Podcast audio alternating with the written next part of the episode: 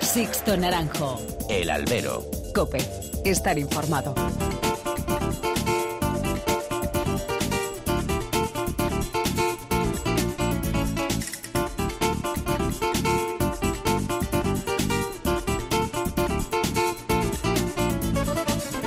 Muy buenas y bienvenidos a esta nueva emisión del Albero, a la cita con los toros que tenéis todos los miércoles aquí en cope.es. Han recibido un cordial saludo de quien nos habla de Sixto Naranjo en nombre de todo el equipo que realiza este programa. Después del podcast de la semana pasada que dedicamos al futuro pliego de las ventas, pues muchos han sido los comentarios que nos han llegado y han sido dirigidos sobre un tema, la transparencia. Han sido varios los aficionados que me han hecho llegar mensajes de preocupación por la falta de contacto de los dirigentes de la Comunidad de Madrid a la hora de confeccionar el nuevo texto que va a regir el futuro empresarial de la Plaza de Toros de las Ventas. Creo que pese a los aciertos que puede contener el texto, no hubiese estado de más haber mantenido alguna reunión con las principales asociaciones de aficionados para conocer sus inquietudes, sus reivindicaciones o también sus ideas que pudiesen aportar, aunque después no se plasmasen en el pliego. Pero un gesto propiciado desde la Administración Pública madrileña o desde la gerencia del Centro de Asuntos Taurinos no hubiese estado de más. El nuevo pliego, del que ya sabemos sus líneas maestras tras la reunión del Consejo este martes tiene aspectos positivos, como el objetivo de potenciar al abonado de las ventas. Llega tarde, pero por fin alguien apuesta por liberalizar los precios de las entradas no abonadas y favorecer al alza el número de abonados, algo por lo que también abogamos aquí. El número de abonados en Madrid ha caído drásticamente en los últimos años, de ahí las preocupantes entradas en muchos de los festejos de la Feria de San Isidro que no tenían la etiqueta esa de cartel de clavel. Hay que volver a provocar que ser abonado de las ventas te convierta en un ser especial frente a otros aficionados como sucedía décadas atrás, que haya necesidad de volver a ser poseedor de una tarjeta de abonado para tener unas ventajas diferenciales. La nueva empresa debe provocar eso. También nos alegra que el próximo concurso parece que no será la clásica subasta, en la que gana el que más dinero apoquina hay que buscar primar la calidad sobre la cantidad. Si se rebaja ese canon a menos de un millón de euros, pues a ver si hay parte positiva en ello. Habrá que ver eh, que el texto completo para analizar la letra pequeña, que ahí estará la madre del cordero del concurso, como por ejemplo que se apueste por por la programación veraniega, por el batán y que el mundo del toro, toreros y ganaderos se involucren en ambas cuestiones. A partir del 15 de febrero comenzará el baile y será tiempo de quitarse caretas al presentarse las ofertas. Seguiremos expectantes aquí en el albero. Comenzamos.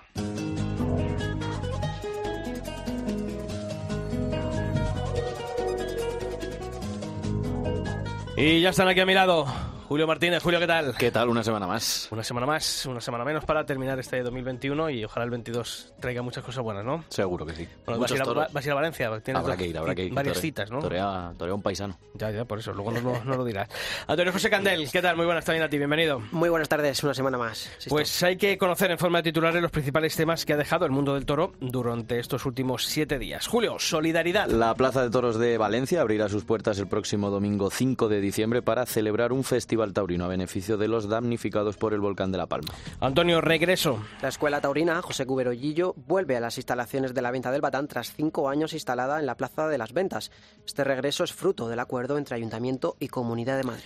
Pamplona repite elenco. La Casa de Misericordia ha confirmado que por tercer año, y si la pandemia lo permite, vuelve a apostar por la Feria del Toro por las ganaderías de Fuente Imbro, Núñez del Cubillo, La Palmosilla, Cebada Gago, Miura, Vitoriano del Río, José Escolar y Jandilla para las corridas de toros, toros del Capea para Rejones y la ganadería de Pincha para la novillada. Y por último, apoderamientos. El matador de toros Antonio Ferrera ha anunciado esta última semana su ruptura con Simón Casas y el, y el acuerdo al, al que ha llegado con Cristina Sánchez para que dirija su carrera. El murciano Pacureña, tras desvincularse de la Casa Lozano, será apoderado por Juan Diego.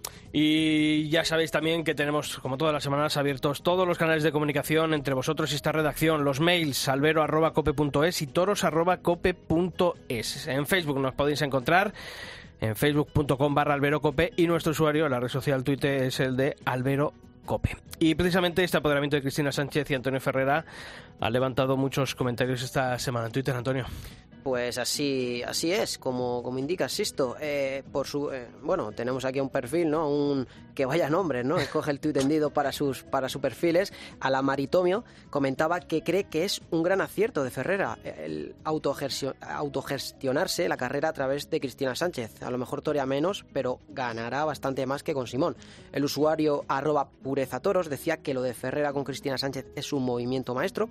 Y por último, Torerías Torerías es cree que Ferrera está desnortado y la postura de Cristina Sánchez con una joven esperanza para el toreo en sus manos en la que centrarse. Es muy difícil de entender. Bueno, pues diversidad de opiniones, como siempre, todas las semanas en estas polémicas que hay en las redes sociales. Os seguiremos leyendo. Sixto Naranjo. El albero. Cope. Estar informado.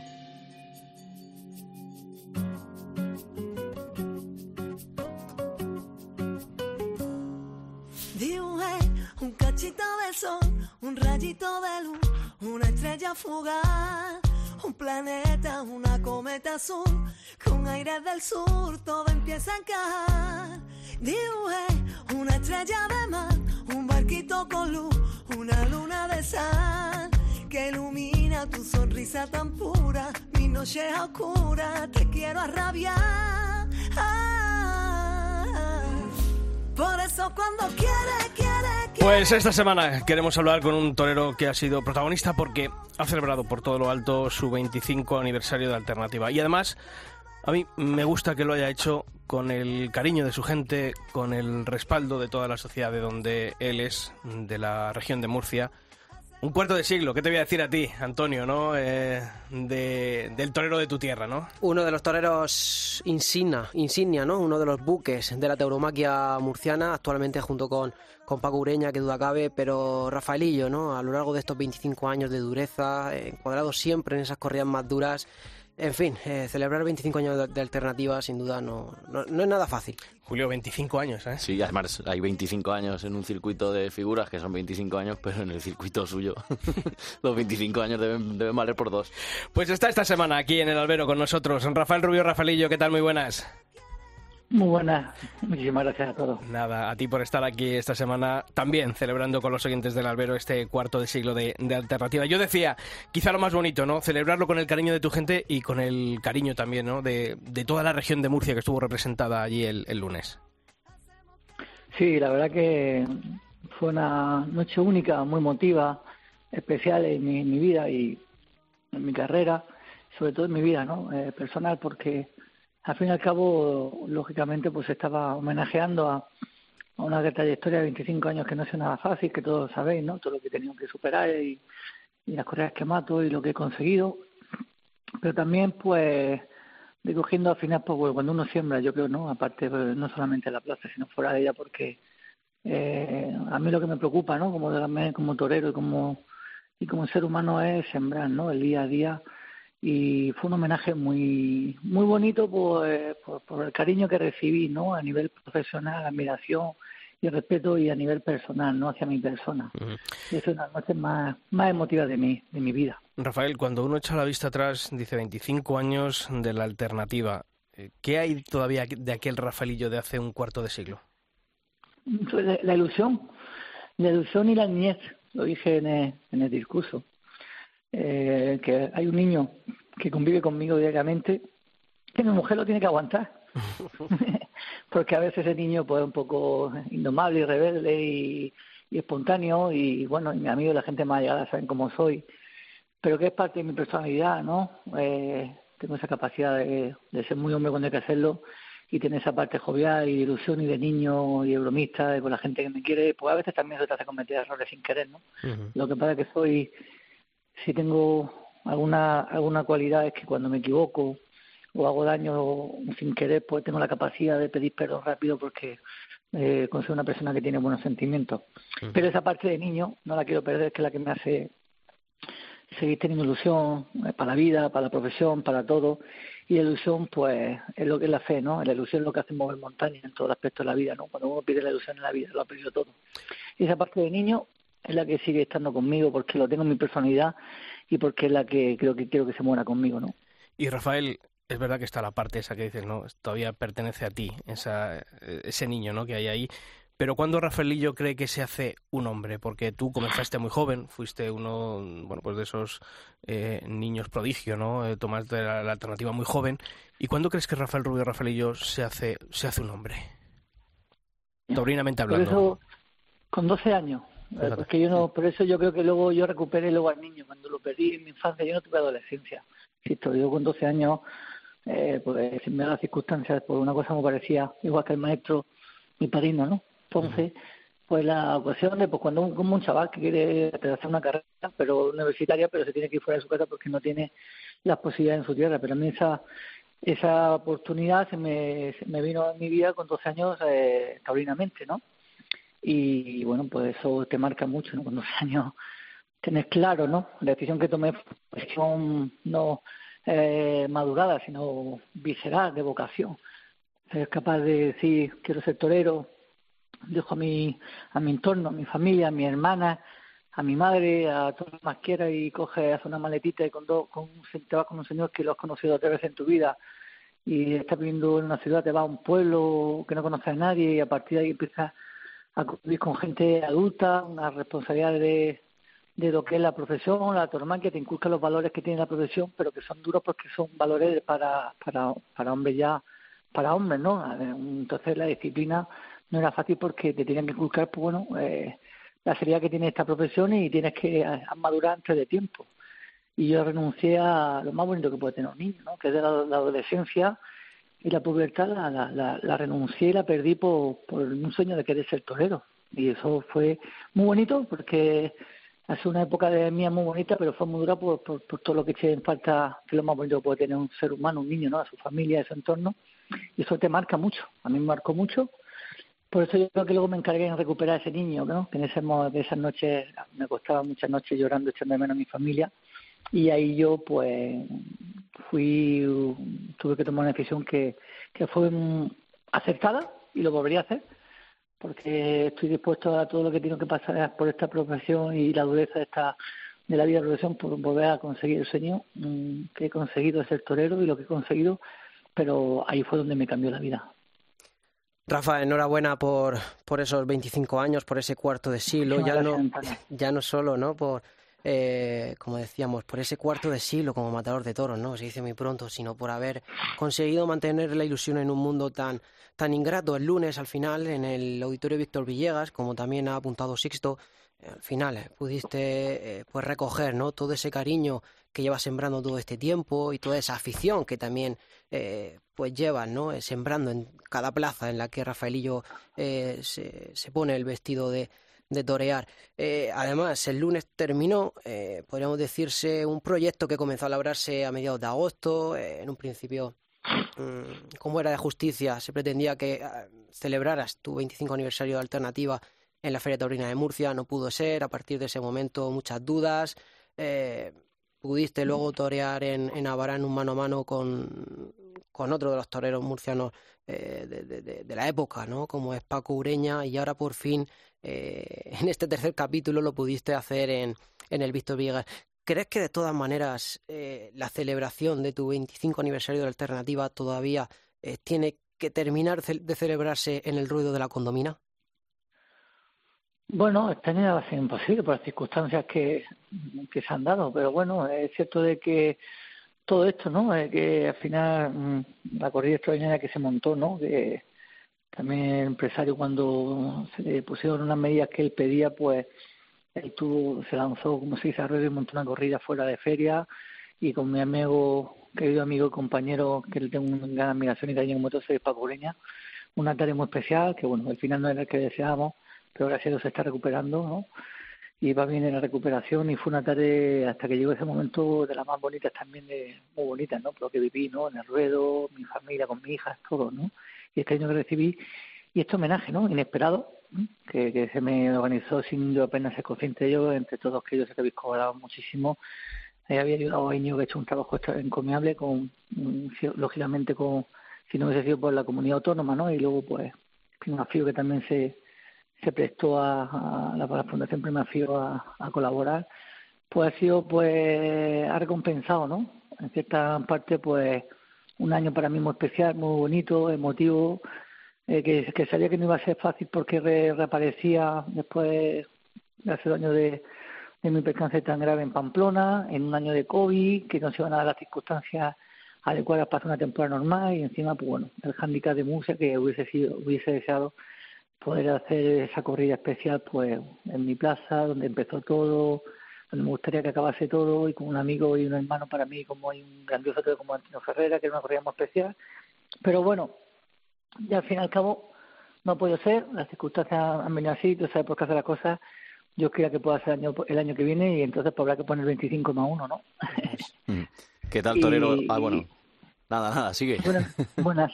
No, no, ya, Nada, no, que te iba a decir que, bueno, que has hablado de cariño, ¿no? El cariño que te da Murcia y que te da la afición, pero yo creo que, que es más importante el respeto que has ganado en, en 25 años de carrera y si lo comparamos con el fútbol, a lo mejor pues como, como un Iniesta o un Joaquín, ¿no? Que más allá de, de gustos, todo el mundo valora, valora su carrera y yo creo que con Rafaelillo pasa igual, ¿no? Cuando lo vemos en un cartel, pues nos puede encajar más o menos, pero siempre decimos, ese es un torero y eso se ha conseguido con, con un cuarto de siglo, como, decía Antonio. Sí, como que dice, al final los gustos son los colores, ¿no? A ellos está claro que no gustaría a todo el mundo, habrá gente que le gusta, gente que no, pues como ahí va, y yo respeto toda la opinión de todo el mundo, pero lo que sí hace años estoy recibiendo es eh, la admiración y el respeto, ¿no? De unánime, ¿no? De todos los profesionales, de la prensa, de compañeros aficionados y eso es muy bonito. Y eso pues, eso tiene un porqué, ¿no? Y ese porqué pues está ahí, ¿no? Está ahí y la verdad que yo no lo he ido buscando, se han ido dando las circunstancias de mi carrera así, todo lo que he tenido que superar, todo lo que, todo lo que he superado, todo lo que he conseguido y los años que me queden pues intentaré que, que ir a más. Y bueno, y eso es lo más bonito que sea toreo, ¿no? Y encima que lo pueda estar recogiendo eh, todavía estando en activo y, y bueno, y, y, disfrutándolo, que es lo más bonito, ¿no? Disfrutándolo, pues eso eh, te recompensa mucho, ¿no? Todos los momentos difíciles que, que he tenido que superar y de dónde vengo, eh, más reciente lo de Pamplona, entonces pues te da ánimo, te da fuerza y en los momentos difíciles que he tenido, ¿no? de decir si merece la pena tanto sacrificio, tanto esfuerzo, tanta lucha para que los pasos que he dado hacia adelante los vea que han sido tan pequeños, tan cortos y tan duros y a veces incluso me he tenido que caer y levantarme y parece que no avanzaba, pues ahora pues ver el reconocimiento de todo el mundo y lo que está sucediendo y, te das cuenta que ha merecido la pena tanto sacrificio, tanto esfuerzo. ¿no? Mm. Rafael, 25 años, ¿con qué recuerdo te quedas y cuál sería el recuerdo que borrarías? Bueno, no borraría ninguno ¿no? Pese a todo, ¿no? Por, a todo no borré ninguno porque entonces no sería yo, no sería mi carrera, no sería mi vida. Y dejaría los momentos más bonitos de mi vida profesional porque han sido los que he disfrutado y los que me han hecho coger moral y fuerza porque los momentos bonitos de la vida de todo el ser humano te llenan de energía, de ilusión y de moral para seguir creciendo, pero los momentos difíciles que han sido también muchísimos son los que te hacen aprender más porque es cuando uno no, no está en un estado de euforia, está en un estado tranquilo, a veces un poquito en la soledad, y es cuando te, te miras a ti mismo, a tu interior, y es donde uno recapacita, ¿no? Y yo creo que los momentos más duros de mi vida, eh, profesional y personal, han sido los que me han hecho mejorar como ser humano y como persona, y hacer los que me han hecho luego, pues, cuando eh, recapacitar y, mejorar cuando he estado bien, ¿no? Ahora he que superar esos momentos y tener esa fuerza mental, ¿no? Y esa capacidad, que yo creo que eso ha sido una de mis armas como persona y como torero. Por eso no, no quitaría ninguno, porque eso es parte de mi vida, de mi historia. Y, bueno, lo único que le pedía es que si alguna vez me equivoco con una persona o algo, pues, o hecho algo que no, que, ha sido inconscientemente o sin, pues me gustaría, pues eso, pues lógicamente, pues no, haber capacitado y tener la, la, suficiente capacidad y la lealtad como ser humano de haber pedido disculpas si he hecho daño que no, que no debería haber hecho. A partir de ahí, todos los errores que haya podido cometer o todo lo que me haya pasado profesionalmente, no quito nada al revés, porque me han hecho aprender muchísimo. Y los buenos momentos los que he disfrutado y me quedo con ese ese niño que estaba hace 25 años en el Siete Corona, con 17 años, que se iba a vestir de luz, se iba a fundar ese gran ayudo, que su padre iba a ser uno de los más importantes de la historia como es Ponce y luego de testigo Rey Ordóñez, con una billete la condomina. Eso es ese sueño, esa ilusión. ¿Y cuál consideras tu plaza y cuál plaza es la que tienes ahí la espinita de decir todavía tiene que estar por llegar? Bueno, mi plaza es Murcia, ¿no? Eh, sentimentalmente, porque es la que eh, empecé, cojo un capote, la que tomé la iniciativa y la que llevo en mi corazón que es la de mi tierra, ¿no? Eh, sentimentalmente, ¿no? Pero luego ya quitando los sentimientos profesionalmente, pues bueno, pues qué voy a decir, ¿no? Madrid es la que me lanzó, la que me puso en el circuito y es la plaza más bonita, la más dura, pero la más exigente, pero la que lo da todo y las ventas, ¿no? Es la plaza y es la que he tenido ahí, pues la oportunidad de haber salido por dos o tres veces por la puerta grande y por la espada y por circunstancias no he podido pasar ese umbral, pero bueno, he disfrutado tardes muy bonitas, me ha dado muchísimo, sobre todo la última faena que todo el mundo recuerda del toro en jurado de Miura y bueno, y espero poder, poder antes de que llegue mi último adiós como torero, eh, pues espero poder disfrutar una tan importante más en esa plaza como torero. Y, otro toro que fue aquel de, Dolores Aguirre, que, que es difícil olvidarlo porque con la espada dentro eran, eran dos puertas grandes. Sí, el día 2010 y la 2007 también, que, que 2007 que bueno que se eh, que fue la que me lanzó la tarde de Aguirre que se me bueno pues me acuerdo que lo que ese año también todavía me gasté casi todo lo que había recogido ese año eh, había ganado dinero en, recoger premios por toda España 15 o 20 premios gasolina hotel dije madre mía si a saber no me arrimo porque me gasté casi todo lo que me ha quedado en, en viajes para ir porque fueron 18 20 premios recogí este año, esto de revelación, ¿no? Fue un año que me, fue el 2007, ¿no? Que me, que me lanzó a las ferias, fue un año importantísimo para mí, esa, la 2010, la 2015, esas tres han sido eh, tres puertas grandes que eran unánimes, ¿no? Y luego a partir de ahí, bueno, la verdad que en Madrid mm, tengo la gran espina, la gran espina porque yo no soy un toro muy regular con la, muy regular con la espada. Ahí había un momento, año pasado sí tuve regular, pero es cierto que en esa plaza si hubiese tenido regodear con la espada, mi número serían, bueno, los, números que yo tengo en Madrid no son ni ni nada, es que he perdido muchísimas orejas por la espada en esa plaza. Pero bueno, ya asumir los errores y ahora no vale las lamentaciones. Las orejas las has cortado dentro y las has cortado fuera de la plaza. Por eso queremos eh, también saludar y darte la sorpresa porque tenemos aquí en el albero también esta tarde para hablarnos de, ese otro Rafaelillo que quizá a lo mejor no conocemos y por eso tenemos que saludar a aquí, a su mujer. Aquí, ¿qué tal? Muy buenas. Hola, buenas tardes. Pero que estaba hablando con ella de un momento y le, y le he colgado para coger el teléfono a vosotros. Esto sí que es una encerrona, ¿eh? Aquí. ¿Qué tal? ¿Qué tal? Buenas tardes. Buenas tardes, sí. Muchas gracias por estar aquí. Eh, nos estaba diciendo Rafael, dice... Le he tenido que colgar ya para coger el teléfono y le, mando un WhatsApp diciendo, cariño, que llega la entrevista, que luego hablamos. Hay que ver. Pues mira, mira para qué era. Oye, dice Rafael, nos ha dicho antes que, que se portaba, que él es, que él es un niño, un niño grande. ¿Es verdad que todavía tiene ese alma de niño? Totalmente, más todavía. Muchas veces le digo, le digo que un infantil que todavía tiene que madurar. Sí, sí, sí, sí. O si no, cuando me dice, cuando ha querido que, que, que, que tuviésemos otro, bueno, buscar a ver si teníamos la suerte de tener un niño, siempre he dicho que, ya tengo uno crecido, pero uno totalmente. Sí, sí, sí. Oye, ¿qué siente, ¿qué siente una cuando ve el reconocimiento ¿no? de la persona que ama, a la persona que quiere, a la persona con la que ya lleva tantos años compartiendo ese proyecto de vida? Pues tiene el reconocimiento de, de vuestra tierra y del mundo del toro. Pues creo que la verdad que tanta, pues si no igual, casi la misma emoción que él, porque aunque nosotros no salimos al ruedo de jugarnos la vida ni nada, eh, lo sufrimos creo que, que, incluso más que él, porque él ya se expone y, y, se olvida de todo. Nosotros estamos ahí todos los días, día a día, con pues con su lucha, que al final es la nuestra también. Y al final, pues ver ese reconocimiento, pues nos emociona, pues creo que casi igual o más que a él. Rafael, antes de las corridas, ¿eres de estos toreros a los que les cambia el, el humor? ¿Lo, ¿Lo nota la familia? Pregúntale a ella. Pregúntale que te diga, ella, ella, que sea ella, que hable. ¿Le cambia mucho? Se ausenta, se ausenta. Claro que se nota, se ausenta. Yo, como yo digo, es siempre el antes, el durante y el después. Aquí. Primero en la, en, la, en la incertidumbre de si le llaman para la feria. Luego cuando va y torea. Y después por lo que haya pasado en la feria. El caso es que siempre eh, muy variable el humor eh, en esos días, previos y después un procedimiento aquí al que hay que adaptarse, ¿no? Como mujer de, de, torero, como esposa de torero.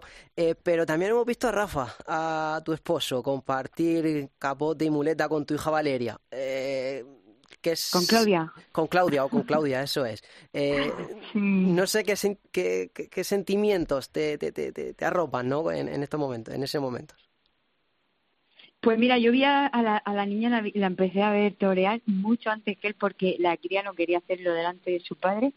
Eh, y cuando yo la veía, digo, no puede ser. Me da la tranquilidad de que es una niña, no porque sea hombre o chica, sino porque es una niña miedosa. Le da miedo de un perro, le da miedo de cualquier animal.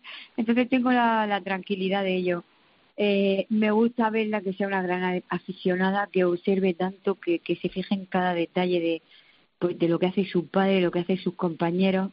Y, y eso me gusta, que ella tenga esa afición dentro, que sea una gran aficionada, pero ya está. Me gusta cuando comparte con el padre, cuando los dos se ponen a entrenar de salón, eh, pues verla que por lo menos que no le haya dado el, el chico, un chico en vida a él, pues que con Claudia pueda disfrutar eso, su profesión con ella. Espero no crear un, conflicto matrimonial porque Rafael ya sé lo que me va a contestar, pero si volvieses a nacer aquí, ¿te volverías a casar con un torero sabiendo por lo que se pasa? ya te digo que no, seguro. Desde luego que no. Pero, digo yo que no, que no. Cari, si quieres te ahorras. No, no, ya te digo me ti que no. Eh, me habéis reventado. No porque, eh, eh, pero te matizo, te matizo, no porque, no porque sea torero, sino porque todavía es un infantil. Hay que ponerle a todas las mujeres, a, todas las mujeres y mujeres de los toreros un monumento en la ciudad más grande que se pueda hacer, a todas. Y eso participe de, de, donar dinero. Eso es, que diga que no está mintiendo, en la realidad. Aquí le has pedido alguna vez que bueno, no te voy a decir que, que, se retire, pero que se lo replantee, que se lo replantee. Yo no, yo no, no, no, no, no, no, no. Es su profesión, ¿no? Que vaya, el caso es que cuando no torea y, y no se ha ido al campo ni nada, digo, chiquillos, que no te vas a ir por ahí, ahí que te dé un poco, lo necesita, eso es que lo necesita en su vida. nunca jamás, nunca, nunca, nunca he entrado yo en ese tema.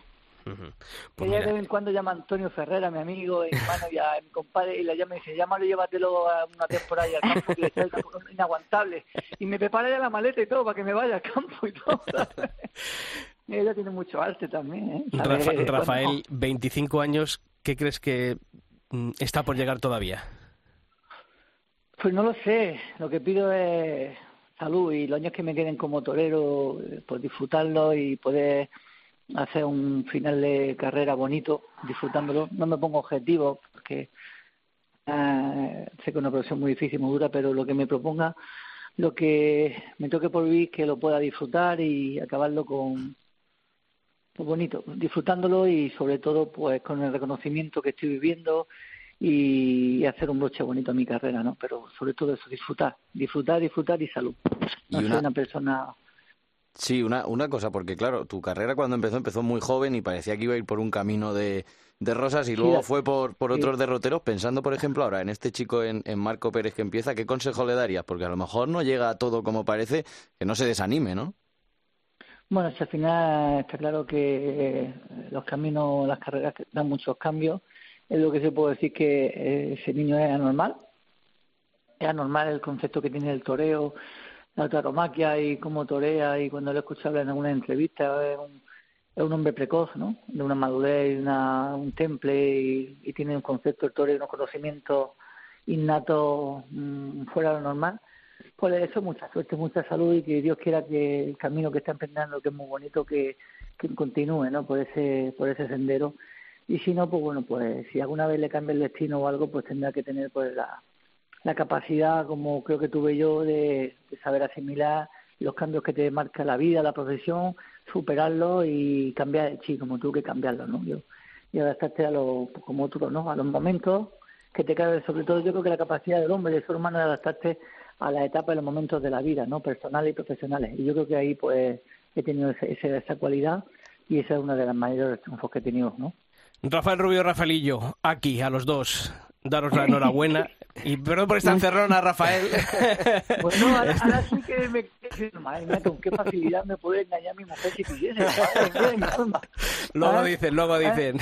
Aquí, muchísimas gracias por haber estado aquí en el albero esta semana. A vosotros, a vosotros. Y a ti, Rafael, 25 años de alternativa y otros 25 que estén por llegar, ¿de acuerdo? Muchísimas gracias. Una, Muchas gracias. Un fuerte todo. Muchísimas gracias. Un abrazo. Sixto Naranjo. El albero. Cope. Estar informado.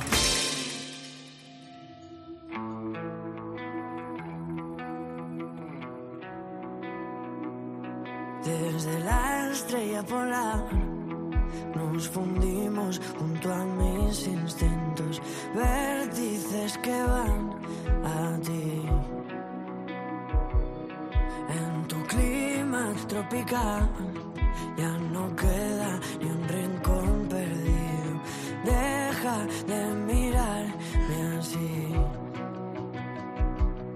Si me vienes suplicando una razón, encendido nuestra vida. Pues enfilamos ya el último mes del año, aunque la tauromaquia se resiste a cerrar, eso sí, la temporada. Y para abrir diciembre, un festival solidario en Valencia. Novillos de varias ganaderías, matadores y novilleros unidos para recaudar fondos para los afectados por el volcán de La Palma, Julio. Ya son 1.060 hectáreas devastadas por la lava y más de 2.600 casas, comercios, colegios y granjas destruidas, decenas de miles de afectados que tardarán mucho en recuperar su vida. Hasta aquí la información y bueno, vamos a lo taurino como siempre, ahí va a estar el toreo para ayudar en lo que pueda. El ideólogo del festival es el empresario y ganadero Gregorio de Jesús y él mismo nos ha contado el objetivo de este festejo que se va a celebrar este próximo domingo 5 de diciembre a las 11 y media de la mañana en la Plaza de Toros de Valencia. Hemos conseguido un elenco de ganaderías importantísimo. Son ocho ganaderías que están hoy en día en Candelero, presentes en todas las ferias importantes de España y los ganaderos que son los más afectados por el COVID no han dudado ni un momento en regalar sus animales Y Julio, ¿quién torea? Ocho espadas en total, festival monstruo. Veremos a Víctor Puerto, a Uceda Leal, a Matías Tejel, a Octavio Chacón, Pepe Moral, Joaquín Galdós, al local Jesús Chover y también al novillero valenciano Juan Cervera. Un cartel, dice el empresario, para todos los gustos. Algunos toreros pues en estos momentos están toreando en, en Sudamérica y, y no podían asistir. Y otros toreros pues estaban de vacaciones, lógicamente, y al final creo que hemos conseguido un cartel muy interesante donde se junta veteranía con juventud, donde todos los toreros que están anunciados han salido a hombros de las ventas o de la Puerta del Príncipe de Sevilla y en el que se mezclan muchos estilos. El, el estilo artístico con el estilo de, de más valor, Esos son los toreros y los novillos de qué ganadería serán. Garci Grande, Domingo Hernández, El Pilar, Conde de Mayalde, Rocío de la Cámara, Luis Algarra, Murubey, Aida, Jován y ganaderías de garantías que, como no podía ser de otra forma, han arrimado el hombro por la palma. Hemos conseguido un elenco de ganaderías importantísimo. Son ocho ganaderías que están hoy en día en Candelero, presentes en todas las ferias importantes de España. Y los ganaderos, que son los más afectados por el COVID, no han dudado ni un momento en regalar sus animales Hay que decir también que todos los toreros van a actuar de forma desinteresada, también los médicos y el resto de trabajadores donarán sus honorarios y ahora falta que responda pues el que tiene que responder siempre, el público. Estoy seguro que el pueblo valenciano es un pueblo solidario y que va a acudir el día 5 de diciembre a las once y media de la mañana a este festival benéfico y demostrará a toda España la solidaridad del pueblo valenciano que siempre está para poder ayudar al que lo necesita. Ojalá sea así, cuanta más gente vaya, más se podrá recaudar y más allá de gusto seguro que los canarios agradecen y valoran el esfuerzo del mundo del toro para echar una vez más un cable al que lo necesita de verdad. Sixto Naranjo. El albero. Cope. Estar informado.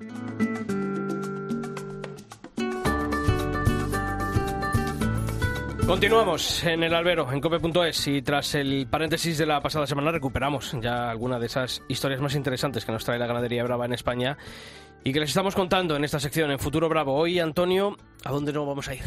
Pues Sisto, nos vamos a ir hasta Almoguera, un pequeño municipio de la provincia de Guadalajara, porque allí es donde pastan las reses de una ganadería que lo sigue pasando francamente mal y que disfruta de su principal mercado tanto en los festejos populares como en una parada de bueyes eh, muy reconocidos. Eh, porque, Sisto, Julio, en el contexto del albero y no en el contexto de tiempo de juego, ¿a qué os suena si os digo los nombres de Ronaldo o Messi? Pues el diablo y el otro diablo. El bueno y el menos bueno. Pues sí, es sobre lo que estáis pensando, esos cabezos de récord que guían cada mañana la manada en los encierros de San Fermín. Y efectivamente hablamos de la ganadería de El Uno.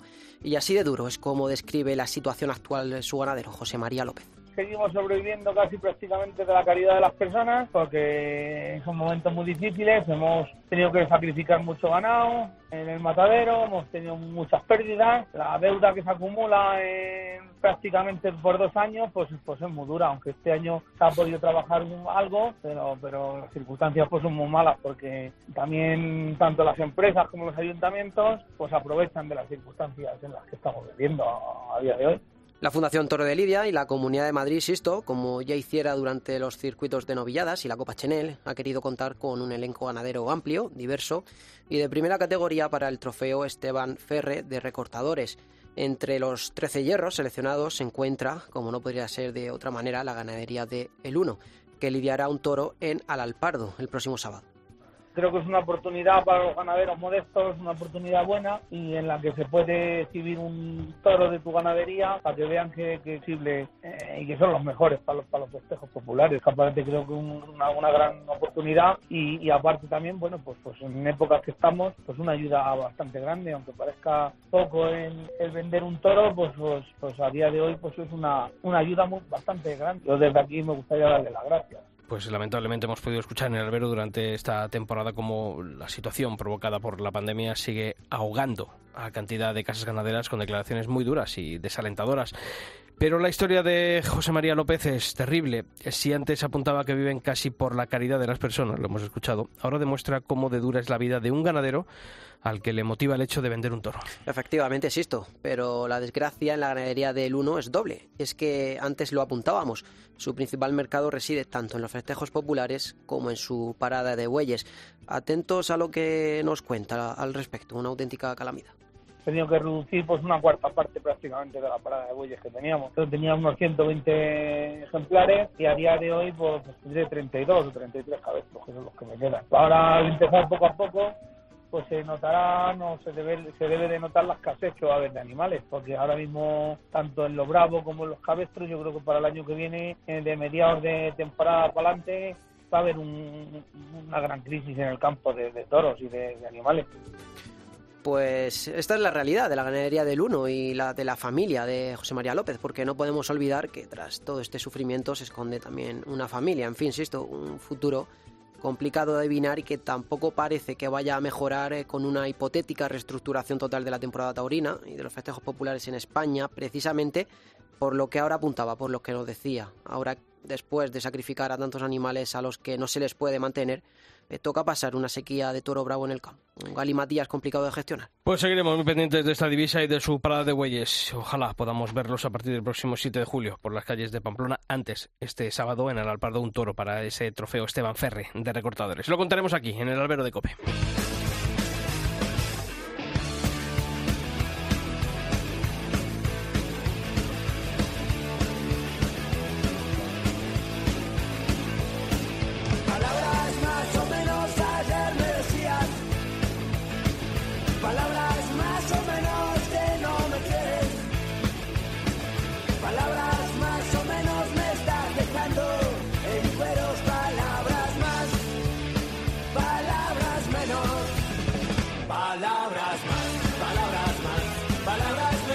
Pues es tiempo de abrir también tiempo de, análisis, tiempo de conocer la realidad del mundo taurino en esta ya última semana. Ya quedan poquitos días para que concluya el mes de, de noviembre, pero aquí seguimos hablando de toros en el albero. Bueno, pues queremos irnos hasta, hasta Valencia Valencia es una de las plazas de primera categoría que en estos dos últimos años de pandemia no ha tenido actividad. Parece que se va a retomar mm, ya continuadamente el próximo año, si Dios quiere. Hay nueva empresa, eh, pero antes no quiere despedir, sobre todo la Diputación de Valencia, este 2021 sin que el coso de la calle Jativa pues abra sus puertas, ¿no? Para celebrar algunos festejos taurinos. Pues para hablar de ello tenemos a nuestro compañero quien siempre nos cuenta la actualidad del mundo del toro en Valencia, Salvador Ferrer. Salva, ¿qué tal? Muy buenas. ¿Qué tal, Sisto? Muy buenas. Bueno, se acaba el 2021 y por fin no vais a poder ir a la plaza, aunque ya habéis estado más de una vez en estos dos últimos años, pero sí para ver salir al toro por la puerta de Chequeros. Pues sí, ha sido muy preciso en la introducción, porque realmente todos convendremos en que el primer año de restricciones sanitarias, de confinamiento, eh, dar toros era una temeridad, además de, una, de un atentado contra la sanidad pública, si así se puede decir, pero a partir del mes de junio de este año la lectura es otra, la lectura cambia. Simón Casas no ha querido dar toros en Valencia, cosa que eso empaña una más que notable gestión en la Plaza de Toros de Valencia en los últimos años.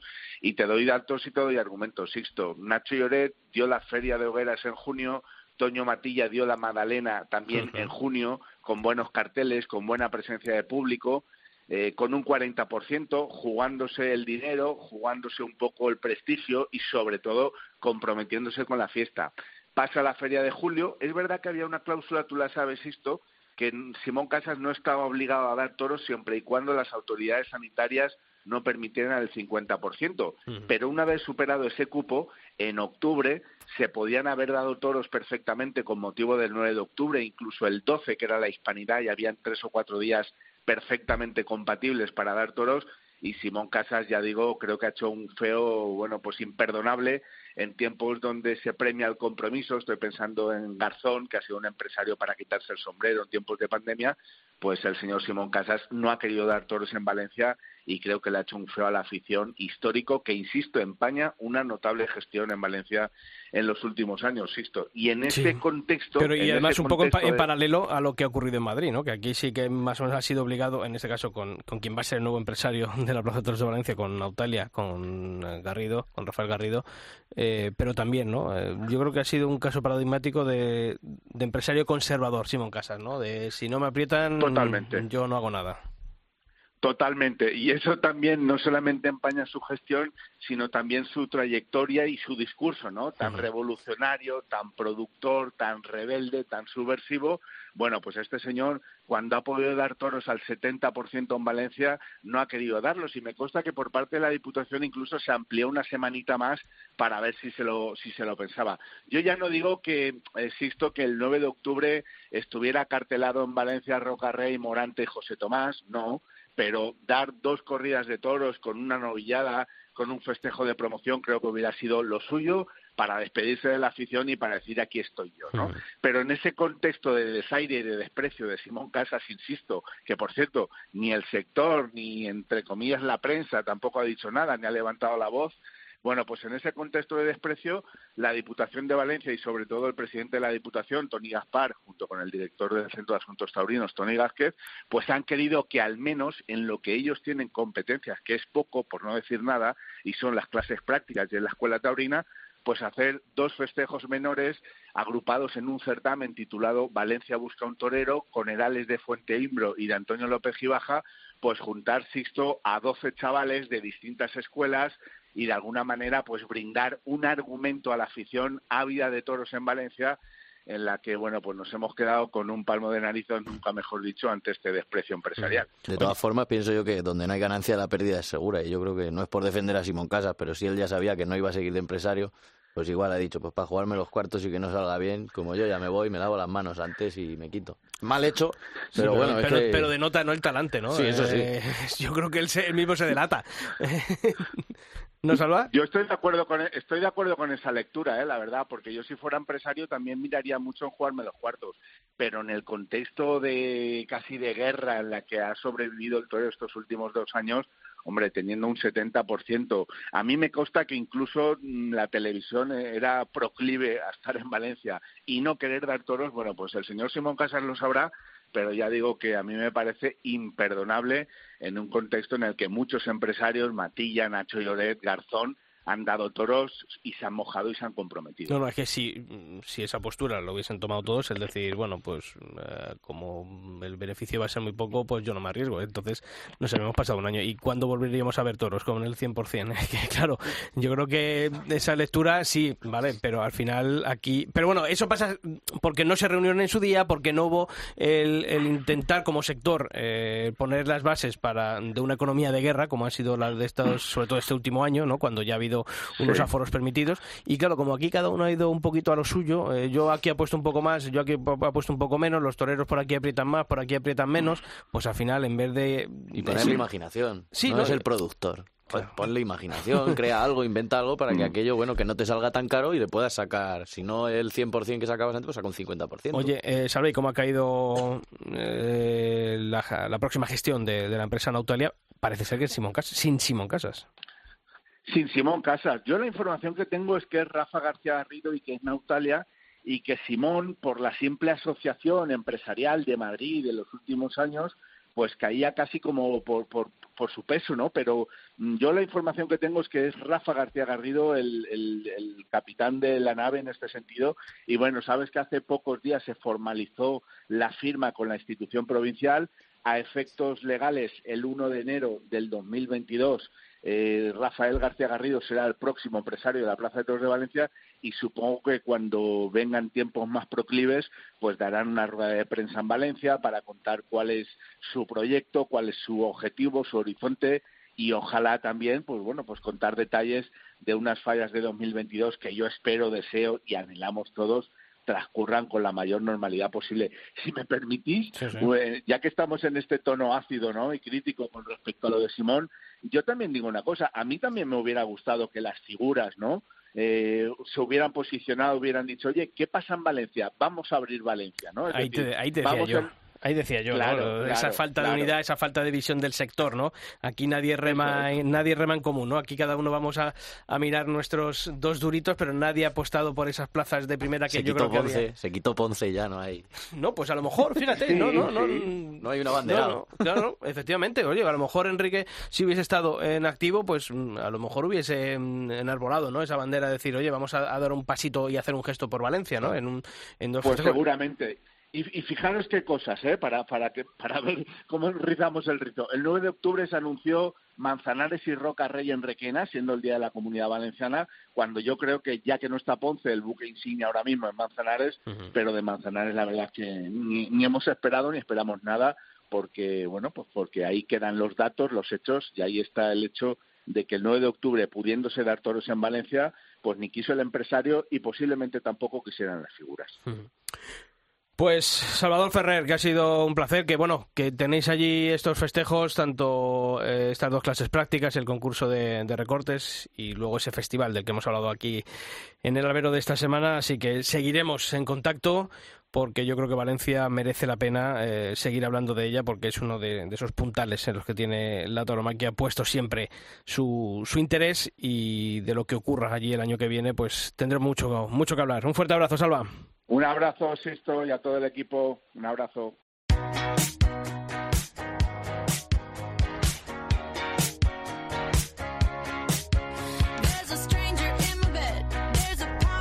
Bueno, Antonio, no te quejarás que hemos hablado de Murcia.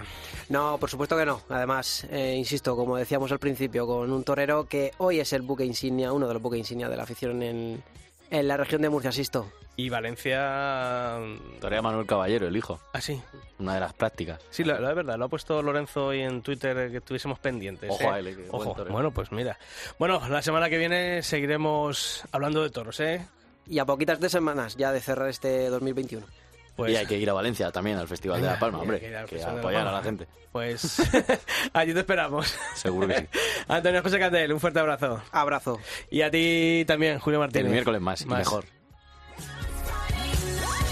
Y a todos vosotros ya sabéis que la información taurina continúa todos los días de la semana en nuestra web en cope.es barra toros y que nosotros volveremos a hablar de toros aquí el próximo miércoles en el albero. ¡Feliz semana!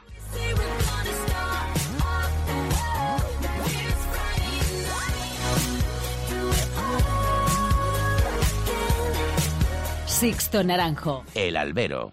Cope. Estar informado.